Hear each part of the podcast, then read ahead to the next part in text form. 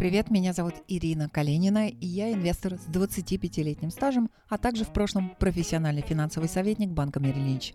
Сейчас вы слушаете мой подкаст «Код капитала», где несколько раз в неделю я выпускаю короткие посты на тему денег, инвестирования и жизненной философии, необходимых для создания большого капитала и финансовой независимости.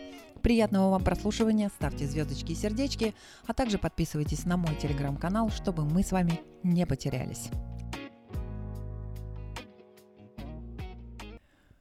Любой, кто когда-либо инвестировал в фондовый рынок, думал про себя наверняка. Действительно ли сегодня это лучшее время, чтобы вложить свои с трудом заработанные деньги в фондовый рынок? Или, например, если вы инвестировали в рынок какое-то время, вы, возможно, думали про себя, в особенности в волатильные периоды.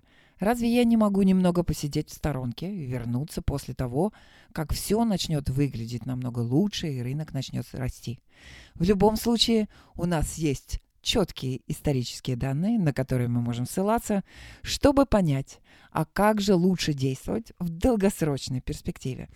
Важно отметить, что мы будем говорить с вами в этом подкасте о долгосрочных деньгах. Это не деньги с вашего банковского счета, и это не ваш резервный фонд на случай чрезвычайных ситуаций, который всегда, кстати, должен оставаться в безопасном и ликвидном инвестиционном инструменте. В этом подкасте мы говорим с вами о долгосрочных сбережениях, на которых вы будете жить на пенсии или жить комфортно и осуществлять свои крупные цели.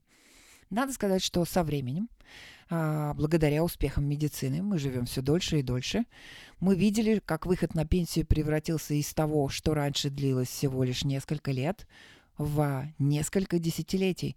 Сейчас люди на пенсии живут 2, 20, 30 35 лет, возможно, будет даже больше. И поэтому нам нужно намного больше ресурсов, чтобы идти в ногу с инфляцией и налогами в течение длительного периода времени, если мы хотим сохранить наш образ жизни, мы говорили об этом в предыдущем подкасте, после даже в тот момент, когда мы перестанем получать активный доход, то есть перестанем работать. И надо сказать, что, естественно, лучший способ сделать это – это использовать проверенные временем инструменты и проверенные временем стратегии, которые включают в себя правильное распределение активов в вашей ситуации, а, а затем необходимые средства, которые для того, чтобы этой стратегии придерживаться не только в хорошие, но и в плохие времена – это, кстати, не означает, что вы не можете или никогда не будете корректировать свою стратегию или распределение между разными инструментами и разными классами активов, но это означает, что вам лучше всего придерживаться своего начального долгосрочного плана даже в те моменты, когда рынок ведет себя плохо или, как мы часто говорим, хаотично.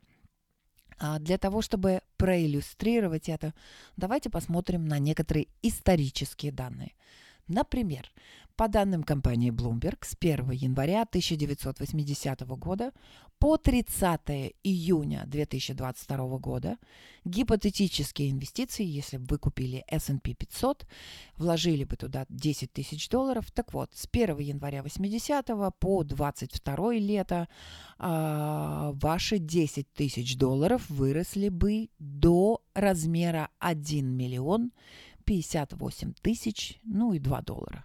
Если бы, но все это произошло бы, если бы деньги, эти 10 тысяч долларов, которые вы вложили в 80-м году, оставались инвестированными полностью в течение всего этого 42-летнего периода.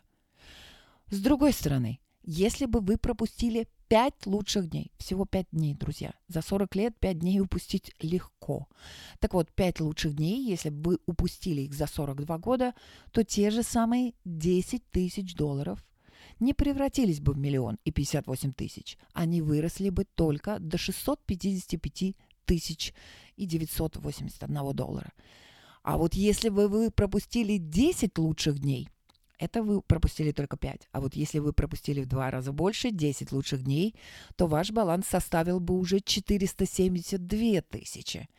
А если вы пропустите 30 лучших дней за 42 года, сделать это чрезвычайно легко, то в таком случае ваши 10 тысяч долларов превратятся всего лишь в 171 1261 доллар. Давайте сравним. Остаетесь инвестированным все время 1 миллион 58 тысяч. Пропустили 5 лучших дней за 42 года 655 тысяч. Пропустили 10 лучших дней за 42 года. Остались, э, у вас получил, получилось 472 тысячи. Ну и пропустили 30, это меньше, чем один день в год.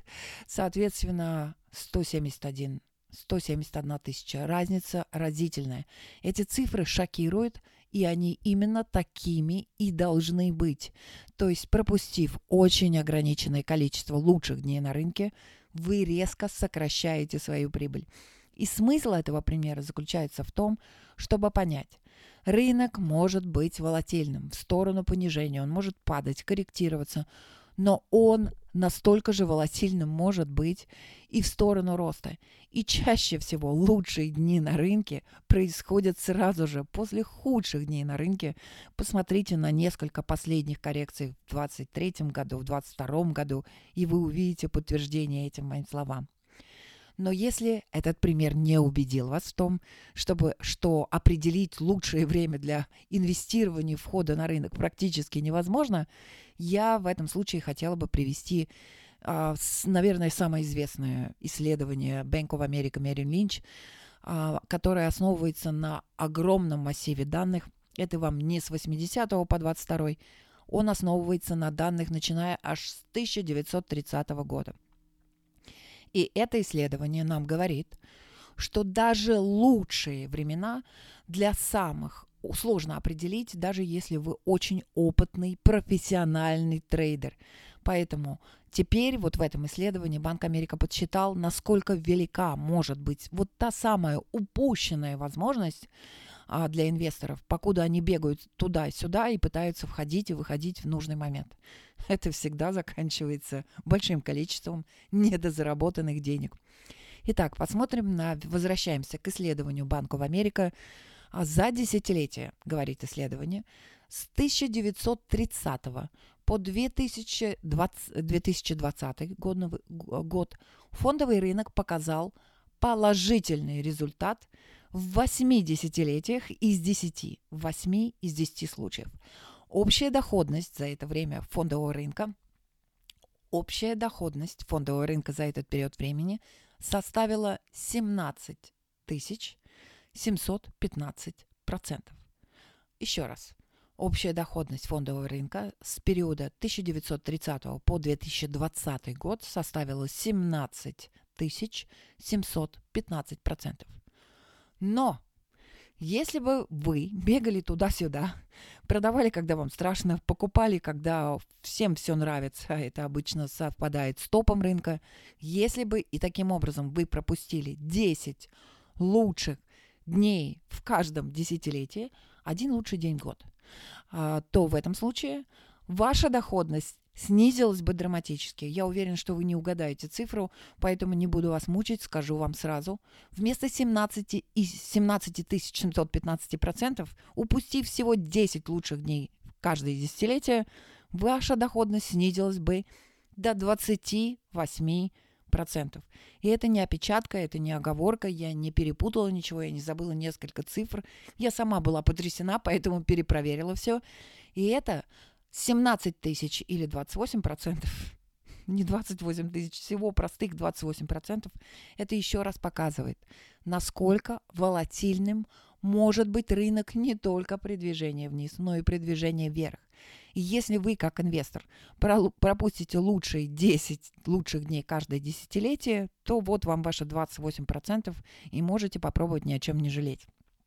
Соответственно, разница очень ощути- ощутимая, и я думаю, что вы с этим согласны. А вот каким еще интересным выводом пришло это исследование?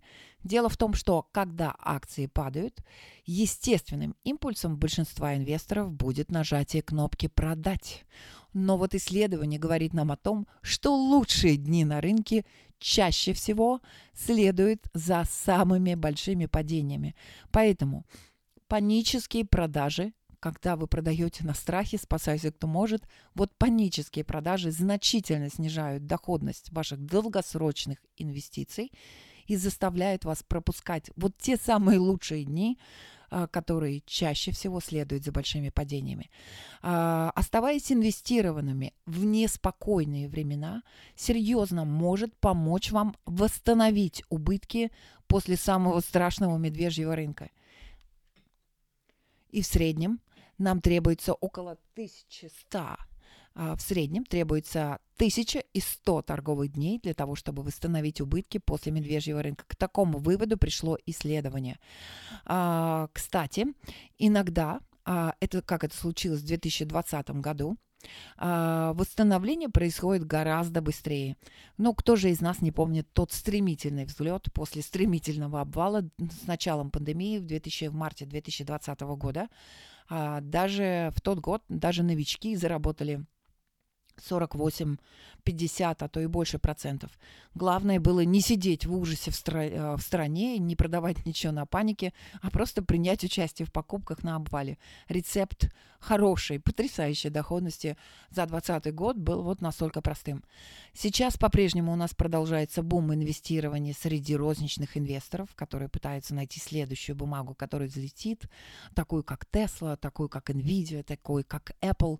Но надо сказать, что количественные стратегии, так называемые э, quantitative, э, то есть количественные стратегии, основанные на данных, они становятся все более распространенными на Уолл-стрит. И надо сказать, что вот это исследование Bank of America а, простое, долго, говорит нам о том, что простое долгосрочное инвестирование может быть как раз тем самым рецептом предотвращения убытков, а, если учитывать, что десятилетняя доходность S&P была отрицательной на периоде десятилетия всего лишь в 6% случаях. То есть а, год от года может быть плюс, может быть минус. Мы все помним 22 год, когда все индексы закрылись в отрицательной территории. И если вы пассивный инвестор, который а, вкладывает в индексные фонды, у горе вам, вы закончили однозначно в минусе прошлый год. В прошлом году царили активное инвестирование, то есть когда вы не, не мониторите, не копируете индексы, а подбираете вручную отличные идеи. Активный стиль инвестирования был супер победителем, причем в разы он обошел а, пассивный стиль. Но если мы возьмем с вами десятилетие, то есть результаты S&P а, за десятилетие, то всего лишь в 6% случаев, если вы купили и держали 10 лет, а, ваша доходность оказалась бы отрицательной. Всего в 6% случаев с 1929 года. Для тех, кто у нас очень молодой или, возможно, не знает, что у нас было в 1929 году, это официальный год начала Великой депрессии, худшей депрессии до сегодняшнего момента, которые известны человечеству. Итак, Данные, кстати, ну, а, я думаю, что еще один любопытный факт, который, мне кажется, интересного а, будет обсудить. А, понятно, что никто не может угадать точное дно или пришпилить точный пик или самый верх рынка. А, профессиональные инвесторы очень скептично а, подходят даже к самому предположению, что это можно делать постоянно и каждый раз угадывать. И большинство из них говорят, мы не гадалки, мы даже не будем заниматься этой бесполезной деятельностью, мы будем покупать бумаги, которые, а, перспективы которых хорошие и которые торгуются по резонной дешевой цене. Но, а, тем не менее, большинство инвесторов спрашивает, а вот что, если я совсем гениальный, смогу точно угадать самые низы и самые верхи, но и избежать вот этих 10 худших дней, то есть не быть инвестированным в 10 худших и быть инвестированным в 10 лучших. А, на самом деле практического примера а, чтобы кто-то угадывал в течение хотя бы одного десятилетия, оказывался правым каждый раз, угадывая пики и дно. А, такого примера нет. ни среди профессионалов, ни среди любителей. А, эти случаи должны быть хорошо зада, зада, эти случаи должны быть хорошо задокументированы. Так вот, но в случае, если бы вы были абсолютным гением и угадали 10 худших и 10 лучших, то в таком случае ваша доходность составила бы 3 миллиона 793 и 787 процентов. Вот столько должен зарабатывать гений. К сожалению, такого конкретного случая человечеству неизвестно. Ну а в случае, если исключить 10 худших и 10 лучших дней, то в таком случае ваш прирост будет всего лишь 27 тысяч и 213 процентов. Но учитывая сложность такого определения а, пиков и падений, я об этом уже подробно поговорила, лучше просто оставаться инвестированным в течение долгого времени и не бегать туда-сюда. Банк в Америке, кстати, отметил, что такие факторы, как позиционирование и импульс, как правило, оказываются более эффективными в краткосрочной перспективе, но фундаментальный анализ, когда вы анализируете саму компанию, ее показатели, ее отчетность, ее рост, ее перспективы, то есть фундаментальный анализ, он всегда выигрывает на долгих периодах времени. То есть в краткосрочной перспективе мы можете опираться на что угодно, и будут обязательно несколько лет, в которые эта стратегия будет работать прекрасно. Все остальное время она работать не будет или будет работать наоборот против вас. А вот фундаментальный анализ выигрывает на долгих периодах времени абсолютно точно. И комментарии к этому исследованию э, Савита Сабраманиян, шеф-стратег по акциям и количественному анализу Bank of America, говорит следующее – в то время как оценки компании очень мало объясняют доходность акций в течение коротких периодов одного-двух лет, но они объясняют 60-90% последующей доходности в течение любого десятилетнего периода.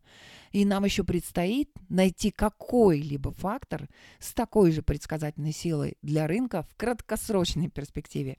То есть а, долгосрочные предсказания и долгосрочные прогнозы работают значительно с более высокой точностью и вероятностью.